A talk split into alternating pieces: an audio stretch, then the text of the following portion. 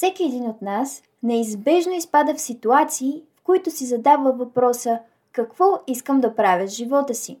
Такъв момент, например, е завършването на гимназия, когато учениците се намират на прага на нов етап от своето развитие.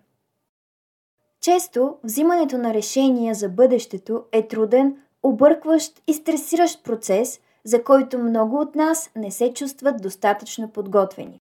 Ето защо ние от списание WeMatter с подкрепата на езиков център Forbes заставаме зад каузата да ви срещнем с успешни хора в различни професионални сфери. По този начин искаме да ви дадем възможност да зададете въпросите, които ви вълнуват или пък тързаят и да получите отговори на много от тях на база личния опит на гостите ни.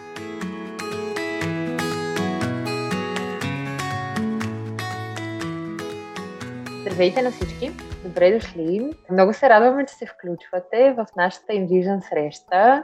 В случай, че не знаете какво представлява InVision, целта е да срещнем млади хора като вас с хора специалисти от различни сфери, за да придобиете повече представа за техния опит, да разберете какво представлява тяхната работна среда и да прецените дали това е правилното място за вас, дали искате да се развивате в тази сфера и какво бихте могли да направите, за да успеете. А пък за нашия гост, на когото много благодарим, че се включва, бих искала да дам думата на Джоана да го представи, защото тя пък го познава лично. Или по-скоро онлайн, но пак имала е възможността да се срещне с него и преди, така че ще се радвам тя да го представи. Стефан е от Бургас, завършил е ПМГ Никола Обрешков през 2008 година. От тогава е учил във Франция и Штатите, завършвайки докторантура по квантова информация от Уейл – Работя сега в МИД върху създаването на фотонен квантов компютър, нещо за което най-вероятно ще си говорим, когато навлезем в атмосферата на физиката и технологиите. През свободното си време той се опитва да организира занимания за ученици в България и Штатите и обича да създава електронни джаджи. По традиция, аз първо ще задам пример, като първо дадем думата на Стефан, разбира се, ако може да допълни с нещо или да сподели мисля, че описанието беше достатъчно подробно. Радвам се да бъда тук. Благодаря за, за поканата и може да започнем с каквото имахте на ум. За да задам някакъв тон на срещата, първо искам да върна Стефан малко в ученическите му години, в а, началото на неговия път към физиката, така да се каже. Всъщност, кога и как разбра, че има желание да се развива в тези среди? В средно училище много ми харесваше биологията. Може би до голяма степен, вероятно е заради учителя, преподавателката, която имахме, даваше информацията по интересен начин. Разказваше как различни системи работят. До известна степен по това време беше по-скоро даваме ти лист как сме организирали информацията. Нямаше, нямаше креативност, нямаше направи експеримент или нещо такова. Но беше първият път, когато някой ми беше започнал да ми обяснява как природата работи. В седми клас, в същото това училище, започнахме да имаме физика. Този учител, тя беше невероятно отдадена на професията си и а, от тогава се запалих по физиката.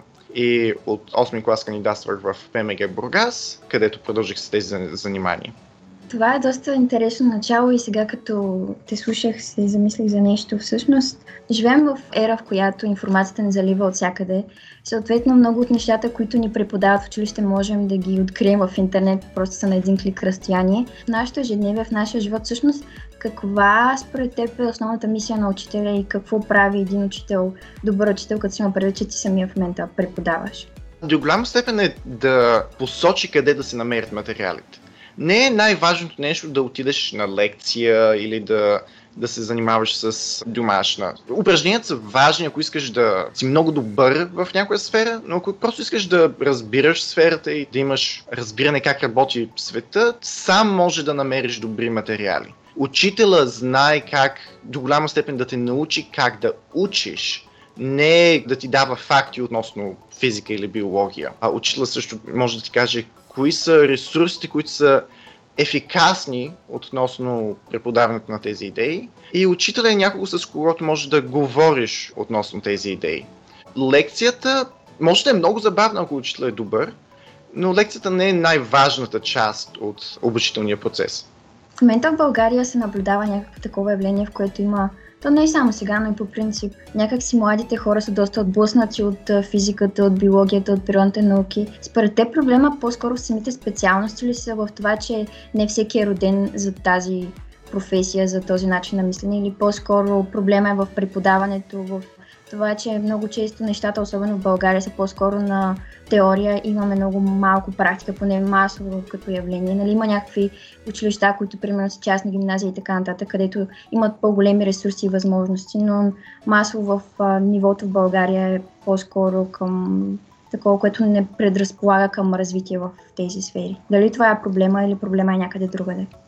Подобни коментари съществуват за повечето държави, тъй че не бих се притеснявал дали България е драстично по-различна от други места. Мисля, че е вярно, че на много места заниманията често са повече теория, но до някаква степен да, необходими са пари да се купи е, екипировка, но това не е извинение за по-елементарни неща, които могат да се направят ефино. Занятие по физика с интересни демонстрации може да се направи без особено много парични средства, просто отнема много повече работа.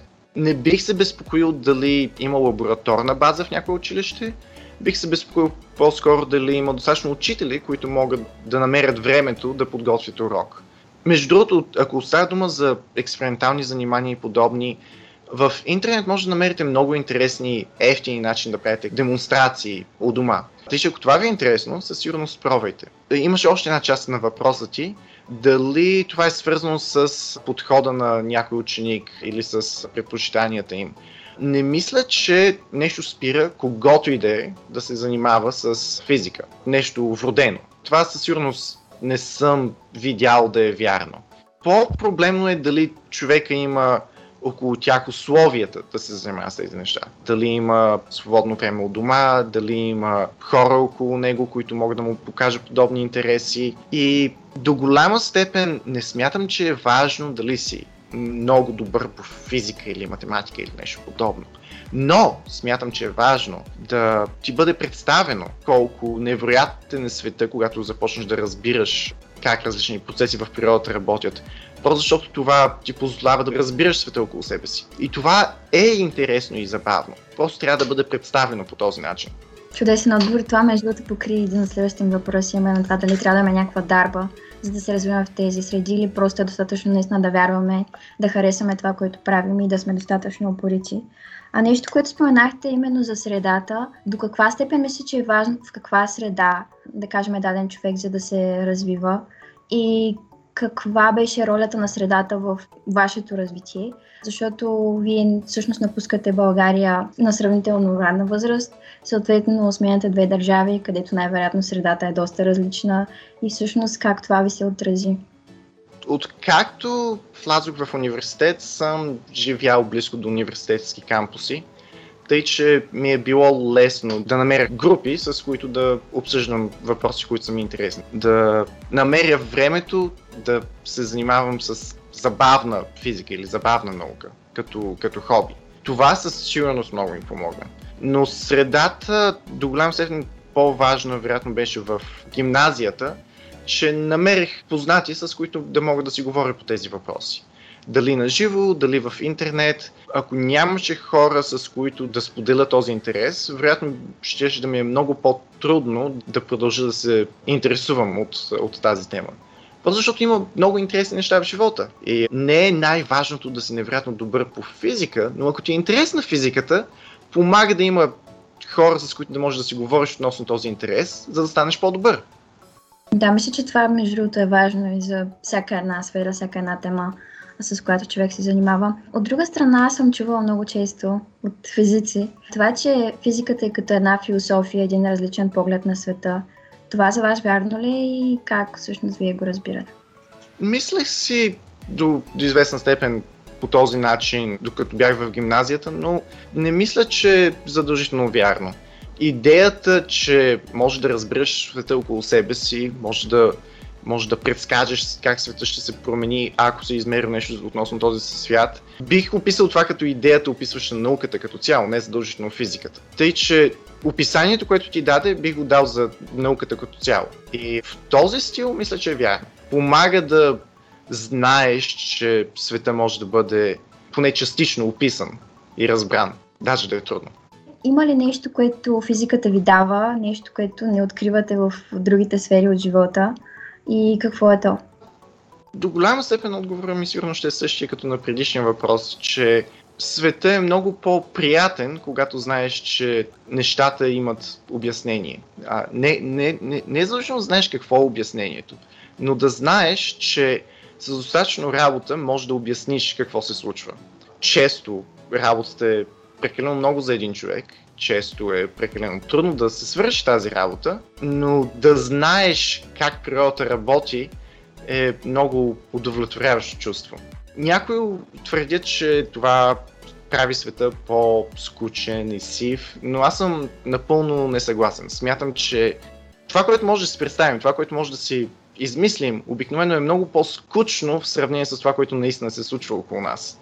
Законите на природа са много по-интересни и сложни от която и да е фантазия. Аз също споделям това мнение и това чувство на удовлетвореност и някакси едно успокоение, че всичко се случва с причина и е подчинено на някакви закони, което създава някаква хармония в живота и въобще в цялата Вселена. Нещо, което ми е интересно, вие сега завършвате докторантура по квантова информация, но всъщност как се ориентирахте към тази сфера? Имаше ли етапи от живота в които се интересувахте от а, други дялове на физиката и как всъщност се изясни този дял като основен? Като бакалавър се занимавах с най-различни типове физика, на стажове и подобни неща. Не знаех, че ще се занимавам с квантова информация, докато не кандидатствах за позиция като докторант. Основната причина да предпочита квантова информация в момента е, че този дял от физиката до голяма степен описва как законите на абстрактната логика, законите на математиката, нищо свързано с измервания – нищо свързано с експерименти, създава ограничения върху какви закони на природата са въобще позволени. Не става дума за откриване на законите на природа, става дума за, без даже да направиш експеримент, да можеш да кажеш това нещо не е възможно в която и да е вселена, защото не е възможно като математически обект. Затова ми е интересен този, този тип физика, защото абстрактни идеи, които не би трябвало по каквато и да е причина да съществуват в Вселената, всъщност казват какво е позволено в реалната Вселена. Това е доста интересно обяснение. От друга страна, докато ви слушах, се замислих за нещо. Около физиката има различни теории, които не са доказани все още. Има ли някаква интересна теория, която вие харесвате, която мислите, че е вярна, но все още не е доказана? Май не. Малко по-далече съм от този тип високоенергетична физика. Обединението на гравитация и квантова механика. Смятам, че това е много интересен тип физика, но до известна степен винаги съм бил малко оплашен от този тип физика и предпочитам да чета за този тип физика, отколкото да се занимавам директно с, с нея. Не съм особено ефикасен в този тип проблеми. И сега да ви попитам по-конкретно отново за квантовата информация, за квантовия компютър, понеже знам, че участвате в такива проекти. Да ни разкажете малко повече какво всъщност представлява квантовия компютър, на какъв етап сме от достигането до такъв компютър и какви привилегии ще ни даде човечеството като цяло. До преди около 200 години единственият начин по който можем да изчисляваме неща беше, може би, да използваме сметало. Нямахме технология, която да може да прави нещо, което да прилича на мислене. Преди около 200 години един учен Бабедж в Англия предлага да се направи машина от зъбни колела и, и бутала и подобни, която не просто да изчисли сбора на две числа, но да може да изпълнява някаква програма, нещо, което има избори, нещо, което има ако това се случи, направи това, ако това друго нещо се случи, направи нещо си. Да, и той работил с Ада Лавлейс, която казва някои много интересни неща относно тази машина. Че тази машина няма да се ползва само за изчисления, но чрез описването на света около нас математически, тя може да се използва за всичко. За музика, за текст, за изкуство. И заради това Lovelace, тя е наричана първия програмист около 100 години преди съществуването на компютър, който може да се програмира. Машината не проработва, защото не е възможно да създадеш даже днес зъбно колело достатъчно прецизно, за да не се разпадне цялата машина. Но след около 100 години намираме технологията да направим подобни системи по-стабилни. От тогава до тук имаме гигантски компютри, които могат да, да мислят за себе си, даже да не са сравнително умни. И това е първия път в историята на нашата цивилизация, когато успяваме да създадем машина, която да е универсална, да може да прави каквото и кажеш, да може да бъде програмирана. Но въпросът е колко ефикасна може да бъде такава машина. Оказва се, че законите на физиката ограничават колко ефикасна може да бъде такава машина. Не е, не е възможно да изчислиш някаква сложна симулация за нулево време. Винаги са необходими някакво количество изчислителни ресурси. И хора започнаха да се чудят какви са лимитите, какви са границите на какво е възможно с такъв тип изчисления. Физиката какви ограничения ни дава върху какво по принцип може да бъде създадено като най-ефикасния възможен компютър. И хората преди около 30 години започват да забелязват, че има закони на физиката, които би трябва да позволят по-ефикасни изчисления на някои специфични типове проблеми. И от тогава до днес се опитваме да създадем такива машини, които използват много по- мистериозни закони на физиката, за да изчисляват по-ефикасно. И мисля, че това е много вълнуващо, защото когато успеем да създадем тази машина, ще сме създали машината, която отваря до край възможностите, които законите на Вселената ни позволяват. Няма да има нищо по-силно от тази машина. И това е квантовия компютър, който използва законите на квантовата механика, за да изчислява неща. От друга страна, не трябва да прекаляваме тук, защото законите на квантовата физика ни позволяват да изчислим някои неща малко по-ефикасно. Някои от тези неща са много важни, като как да симулираме химията за създаване на различни лекарства и материали, но тези машини ще могат да решат някои сложни проблеми, които са нерешими днес, но няма да са магически. Няма да променят света по същия начин, по който просто създаването на първия компютър промени света. Но пък нови лекарства си е достатъчно добра причина. Даже да бяха безполезни, даже проблемите, които тези машини да могат да решат, да се окаже, че са безинтересни. Да, сложни задачи, но не особено практични задачи. Даже и в този случай ще си заслужава да се опитаме да създадем тези машини, защото това са машините, които отварят последните забранени умения, които законите на физиката ни позволяват. А на мен ми е интересно тези, така се каже, върхове, които се опитвам да достигна в науката. Криете някакви рискове за човечеството, за това как се използват? Да, да. Може да се спори дали атомната бомба е била необходима или не, но науката е аморална. Не неморална, просто науката, да, позволява ти да видиш света по друг начин. Да, това може да извиси духа, но не означава, че този, който използва уменията дадени от науката, ще ги използва за добро. А понеже започнахме да говорим за доста неща, които може би на хората, които не се занимават толкова, им звучат доста странно, а затова малко да се върнем на по обикновената, така да се каже, физика. Защо пред вас е важно един човек дори да не иска да се занимава с физика, да има поне някакви основни познания с физиката, как това ни помага в ежедневието? И защо не трябва да се чувстваме отблъснати и оплашени от физиката? До известна степен важно е да знаеш как света работи, за да не се залъгваш от глупости. Това е от една страна просто факта, че трябва да защитиш себе си от измишлотини, които може да те наранят.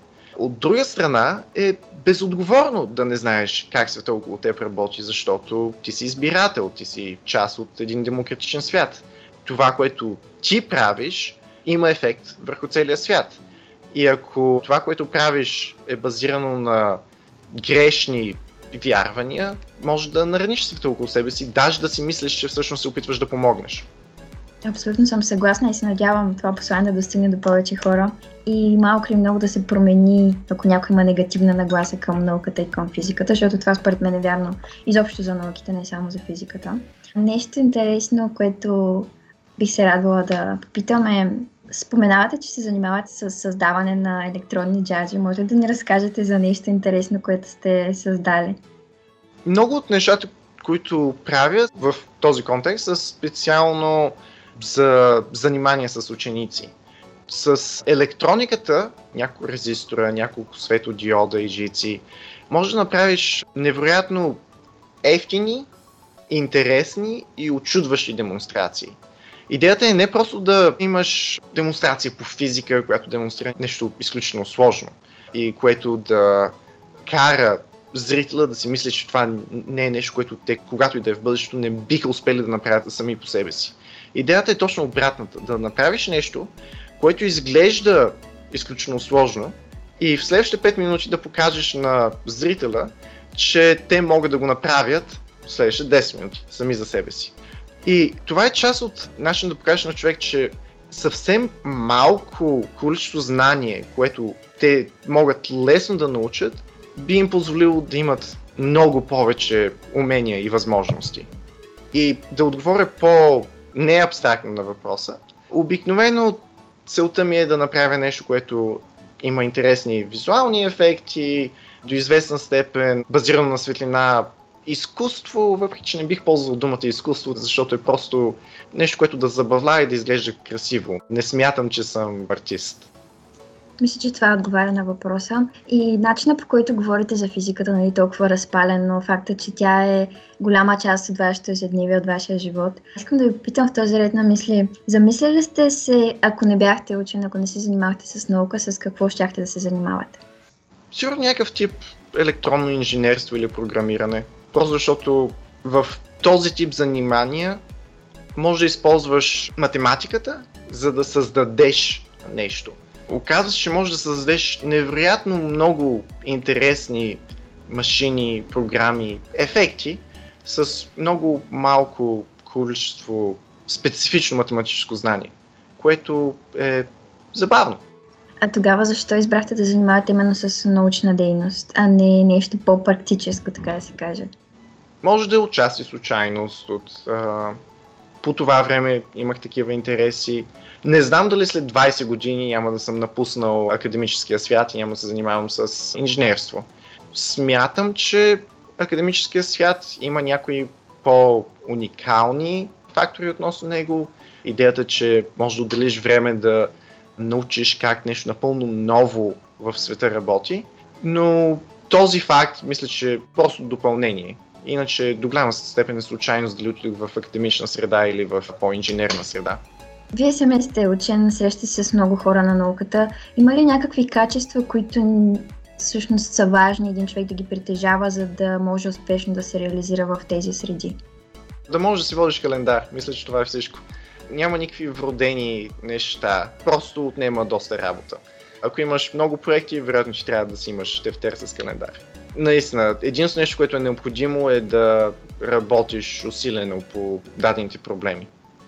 А сега малко като съвети за това, ако човек, да кажем, има някакви интереси в тази среда, има ли някакви въпроси, на които трябва да си отговори, за да разбере дали реално това е неговото нещо? И освен това, има ли някакви стъпки, които трябва да предприемеш, ако искаш да се развиваш в тази сфера? Трудно е да отидеш в академична среда, ако не си минал през университет. Тъй, че вероятно за момента това е задължително. Но в университета мисля, че трябва да използваш времето да изследваш какви може да са интересите ти. Аз примерно отидох в университет с идеята, че искам да продължа с академична работа. Но това не значи, че няма да разгледам други класове, няма да погледна какво друго е предложено. И ако след първата, втората година продължаваш да смяташ, че това е нещо, с което искаш да се занимаваш, е много добра идея да започнеш да работиш с учени върху научна работа. Не е необходимо, не е нещо, което ще те спре, но ще ти спести много време да го направиш а, рано. И повечето университети днес имат сравнително лесно достъпни програми, в които можеш да се свържеш с някои от професорите, които ти преподават, да провериш дали те имат занимания в лабораторията си, които са добри за теб. Част от заниманията може да са достатни, просто защото си нов в този проект, но е важно да използваш тази възможност, за да говориш с хората около теб, да ги питаш защо се занимават с това, да ги питаш как виждат те своето бъдеще, за да научиш повече, за да провериш отново дали това е нещо, с което искаш да се занимаваш. И също толкова важно, просто да научиш повече относно науката. Защото използвайки знанието си да решиш даден проблем, е най-добрият начин да научиш нещо. Ако ще занимаваш с физика и математика, да, със сигурност трябва да решаваш страшно много задачи, за да построиш интуицията необходима за такъв тип работа. Но по-важни от тези умения, много по-важни от тези умения, са да просто да работиш с други хора в тази сфера и да говориш с тях. Да, и тук отново се връщаме на това колко наистина е важно да открием нашата среда за развитие и да намерим правилните хора, с които да се усъвършенстваме и да търсим отговори на въпросите, които ни интересуват. И тук имаме два въпроса в чата. Първия на Елвира вече го покрихме относно стъпките и втория на Симона. На каква възраст е най-оптимално да започнеш да се занимаваш с физика? Спомням си в гимназията си мислех, че ако в 8 клас не си започнал, няма шанс да станеш физик. Смятам, че това беше невероятно глупово мнение. Имам колеги, които са много ефикасни учени, които решиха, че ще се занимават с научна работа последната година от университет. Не мисля, че това е очудващо по какъвто и да е начин. Напълно нормално е по това време да решиш, че се занимаваш с физика.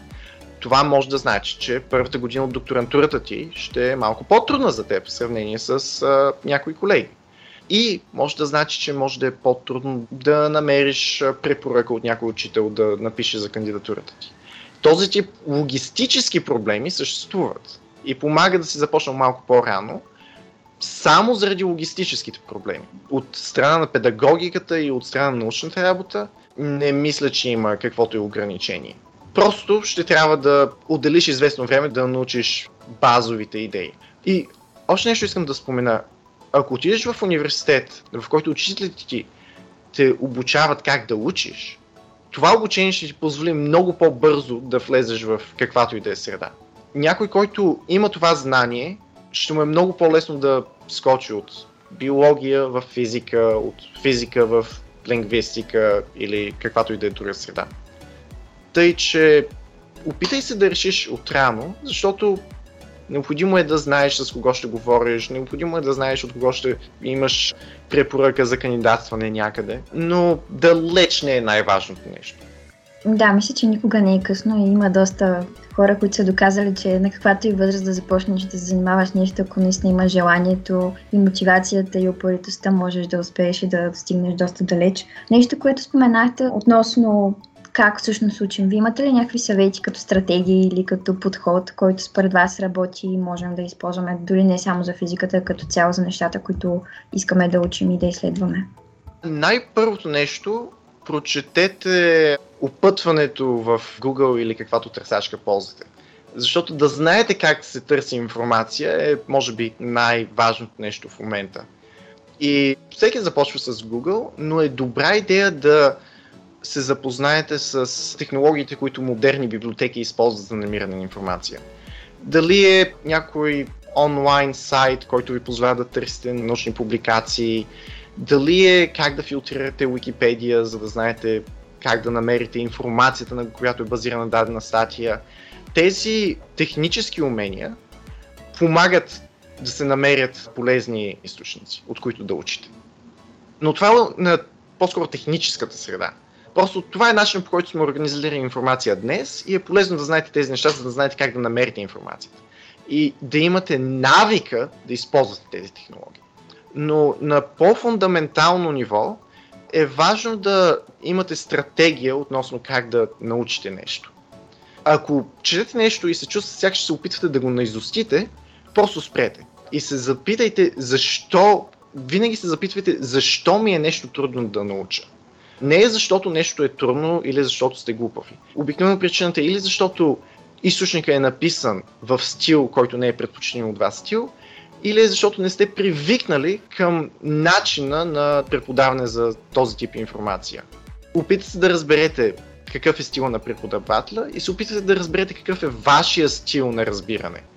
Задавайте въпроси относно защо нещо е вярно. Винаги започвайте с защо. Защо е необходимо да науча това нещо? Къде се използва това нещо? Защо това нещо е базирано на нещо друго. Опитайте да винаги си построите паяжина, откъде идеите идват. Много често не е важна идеята, е важна как е свързана с други идеи. И отново това ме връща към научете се как да използвате веб търсачки. Въпросът, който получихме в чата е следния. Ако човек, който не е запознат с физиката, ви попита за един интересен факт, свързан с тази наука, за кой факт се сещате? Че много често има анекдоти за как някой Нобелов лауреат е бил попитан относно задача от гимназиално ниво физика, в която има някой трик. И как обикновено те винаги дават грешния отговор. Смятам, че е забавно от една страна, защото този тип задачи с трикове са забавни. Но от друга страна също виждаш как задачи с трикове вероятно не са най-важните задачи, ако целта ти е да разбереш как света работи. Да, това мисля, че е доста интересен пример и да, се връщаме към нещо, че много често обществото, хората приемат хората на науката като някакви съвършени създания, които знаят всичко, могат всичко. А всъщност те са едни обикновени хора, които просто са решили да търсят отговори на въпроси, свързани с света около нас, с а, природата, с Вселената. И да, в този ред на мисли има ли някаква, като, как да го кажа, може би мит, около, който се носи в обществото за средите на науката, а който всъщност не е верен? Че са антисоциални или че не обичат да занимават с, не знам, фитнес. Като цяло не би различил на улицата не би знаел дали някой се занимава с наука или не от непрофесионалните им интереси. Това да, мисля, че беше доста важно да се уточни, защото наистина има такива стереотипи, които в повечето случаи не са верни. И като говорим за средите на науката, може ли да ни разкажете малко повече каква всъщност е атмосферата в тези среди, за какво си говорят често хората, как се държат и да, общо заето малко да ни нарисувате с думи всъщност, как протича един ваш ден на вашите колеги. До голяма степен зависи къде в света си и на кое ниво от развитието си. Аз лично много харесвам типа университетски кампуси, които са повечето сгради са близо една до друга. Защото това ти позволява да създадеш малко по-голямо усещане на общност. На някои места повечето бакалари даже живеят в една и съща сграда, но в по-голямата част от живота на някой учен, те ще са или докторант, или постдок, или може би професор. За тях единствената разлика е, че офисът ти е много по-интересно място от типичния офис. Защото имаш си скучна стая, където голяма част от работата ти се свършва, защото много от нещата са, като всяка друга работа, има скучни неща, които трябва да вършиш но имаш достъп до класни стаи, имаш достъп до лаборатории, имаш достъп до библиотеки и моето любимо нещо, имаш достъп до хакер пространства, където можеш да отидеш и да започнеш да сглобяваш каквото си искаш, да имаш достъп до технологиите, които ти позволяват да създадеш нещо ново и да имаш лесен достъп до тези неща е невероятно приятно. Ако искам да направя подарък за някого, веднага мога да отида някъде като да използвам 3D принтера, да добавя някакво светлодиода, да програмирам електрониката. Фактът, че достъп до тези неща е тривиален, е може би най-голямото нещо, което би ми липсвало, ако не работя на университетски кампус. А това, което искам да питам е до каква степен е важно човек да има развито въображение и въобще за развитието на науката, каква е ролята на човешкото въображение. Нещо, което споменахме по-рано, но някак си не доизчерпахме темата. Зависи от предпочитания стил на човека. Смятам, че много помага, защото в каквато и да е среда е необходима креативност, за да направиш нещо интересно, нещо, което да те извиси. Но не мисля, че въображението е нещо вродено или... Въображението е нещо, което можеш да тренираш. Тъй, че по същия начин, по който отговорих на предишния въпрос, и мисля, че е важно да упражняваш тези мускули, неврони, да задаваш добри въпроси. Въображението ще бъде построено, ако се занимаваш с тези проблеми. И сега един друг въпрос, който също може да се заде в този ред на мисли, понеже до някъде изчерпахме връзката между науката и изкуството, а има ли някаква връзка между науката и религията и има ли изобщо място религията в науката? Мисля, че са напълно отделни неща. Каквито и да са предпочитанията ти за каквото и да е, те не са необходими да са свързани с други части от живота ти. За някои хора е важно да информират научната си работа чрез религиозните си виждания. За някои хора те имат научни виждания, религиозни виждания, които са специфични, напълно отделни едно от друго. И за някои хора тези неща просто не са им интересни. Виждал съм всички подходи към този въпрос. Работя с хора, които са отворено атеисти, работя с хора, които всеки ден се молят и всички от тях са висококачествени учени. Не мисля, че двете неща имат голяма корелация. Да, също мисля, че до някъде религията е по-скоро част от личния живот на човека, докато нали, вече физиката, работата са по-скоро професионални. Разбира се, те имат допирни точки, но не винаги са ключов фактор. Интересна тема, която наистина е важно да засегнем е защо избрахте да учите в чужбина? Беше удобно. Кандидатствах през фундацията на Балкански, оказа се, че имах високи точки на една от олимпиадите им и това ми позволи да кандидатствам в доста добро училище. Но голяма част от това беше случайност. В някои държави извън България със сигурност е по достъпа до по-голяма общност, повече хора, с които да се занимаваше по-удобна и това удобство беше основната причина. И също в тази тема, друг въпрос, който е интересен, дали имате някакви съвети към ученици, които искат да кандидатстват в чужбина и може би нещо, което мен още повече ме вълнува е това дали бихте посъветвали някой, който иска да се занимава с наука да следва в чужбина? В чужбина ще имаш достъп до повече хора. Това е всичко.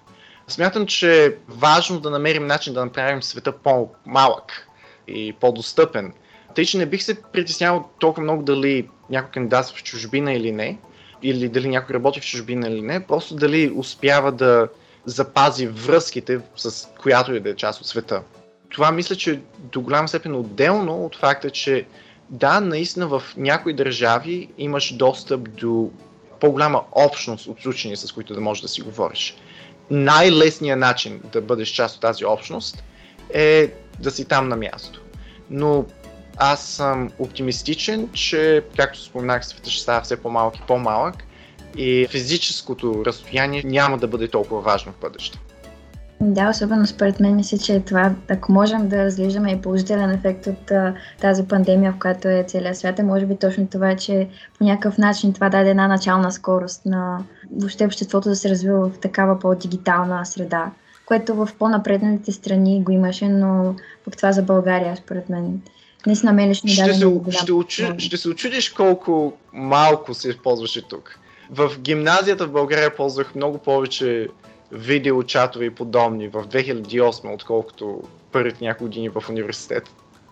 Възможно е, абсолютно е възможно, но мисля, че вече в целия свят се получи този за мен положителен ефект, макар че разбира се това да присъствения на реалния контакт има много повече плюсове, но точно тази глобализация мисля, че стана до голяма степен по-достъпна и възможна именно заради технологиите и това, което трябваше yeah. да преживеем, все още преживяваме. А, да, друго интересно е, че вие всъщност имате проекти в Америка, които са с ученици в България. Може ли да ни разкажете малко повече за това?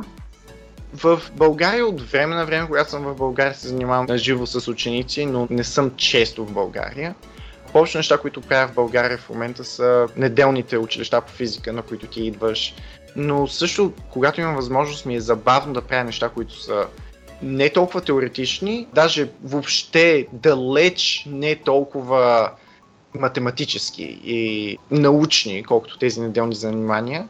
По-скоро занимания, които са за ученици от средни училища и даже по-млади, в които да сглобят нещо. Нещо елементарно, нещо, което не е рядко е по-сложно от няколко цветни източника на светлина. Но отново, този тип а, занимания мисля, че са много удобен начин да покажеш някой, че много малко количество допълнителни знания отварят много голямо количество нови възможности. Да, със сигурност е така и се надявам да имате повече възможности да имате такива занятия, защото според мен точно хората в по начален етап от живота си, точно търсят сфера, в която да се захванат интереси, които да последват. Така че мисля, че наистина е много важно да се представи на младите науката, физиката в светлина, която да им е интересна и наистина да се запознаят с нея, а не после в гимназията да бъдат наплашени с уравненията по математика. Аз също веднъж искам да поканя, ако някой има последни въпроси, да ги зададе. И ако няма нищо, аз мен. Съвет към учениците, които все още не знаят какво искат да правят, т.е. най-вероятно в коя сфера да се реализират. Правете неща, които са ви интересни. И опитвате да намерите нови неща, които са ви интересни. Правете много неща. Аз не съм спрял да играя видеоигри, просто не ги играя... Е, от време на време ги играя всеки ден. Но просто не ги играя през цялото време. Намерете неща, които... Даже да сте прокрастинатори, аз съм, намерете неща, които са креативен начин на прокрастинация. Да, тук си мисля, че точно трябва дори да не сме професионални учени, да влезем малко в такава роля и да експериментираме с всичко, до което имаме достъп и възможност, за да можем да открием нашето нещо. И като за финал, някакво финално послание, понеже тук основната група са младежи, хора, които те първа са на прага на това да започнат да живеят самостоятелен живот, да последват мечтите си. Така че някакво послание към тях. Просто да бъдат активни в каквото и да е. Мисля, че това е прекрасно послание, защото наистина ние като младежи трябва да осъзнаем, че ние трябва да сме активни, защото няма кой друг вместо нас да го направи. И с това мисля, че можем да приключим този разговор. Благодаря много за участието. На мен лично беше изключително интересно.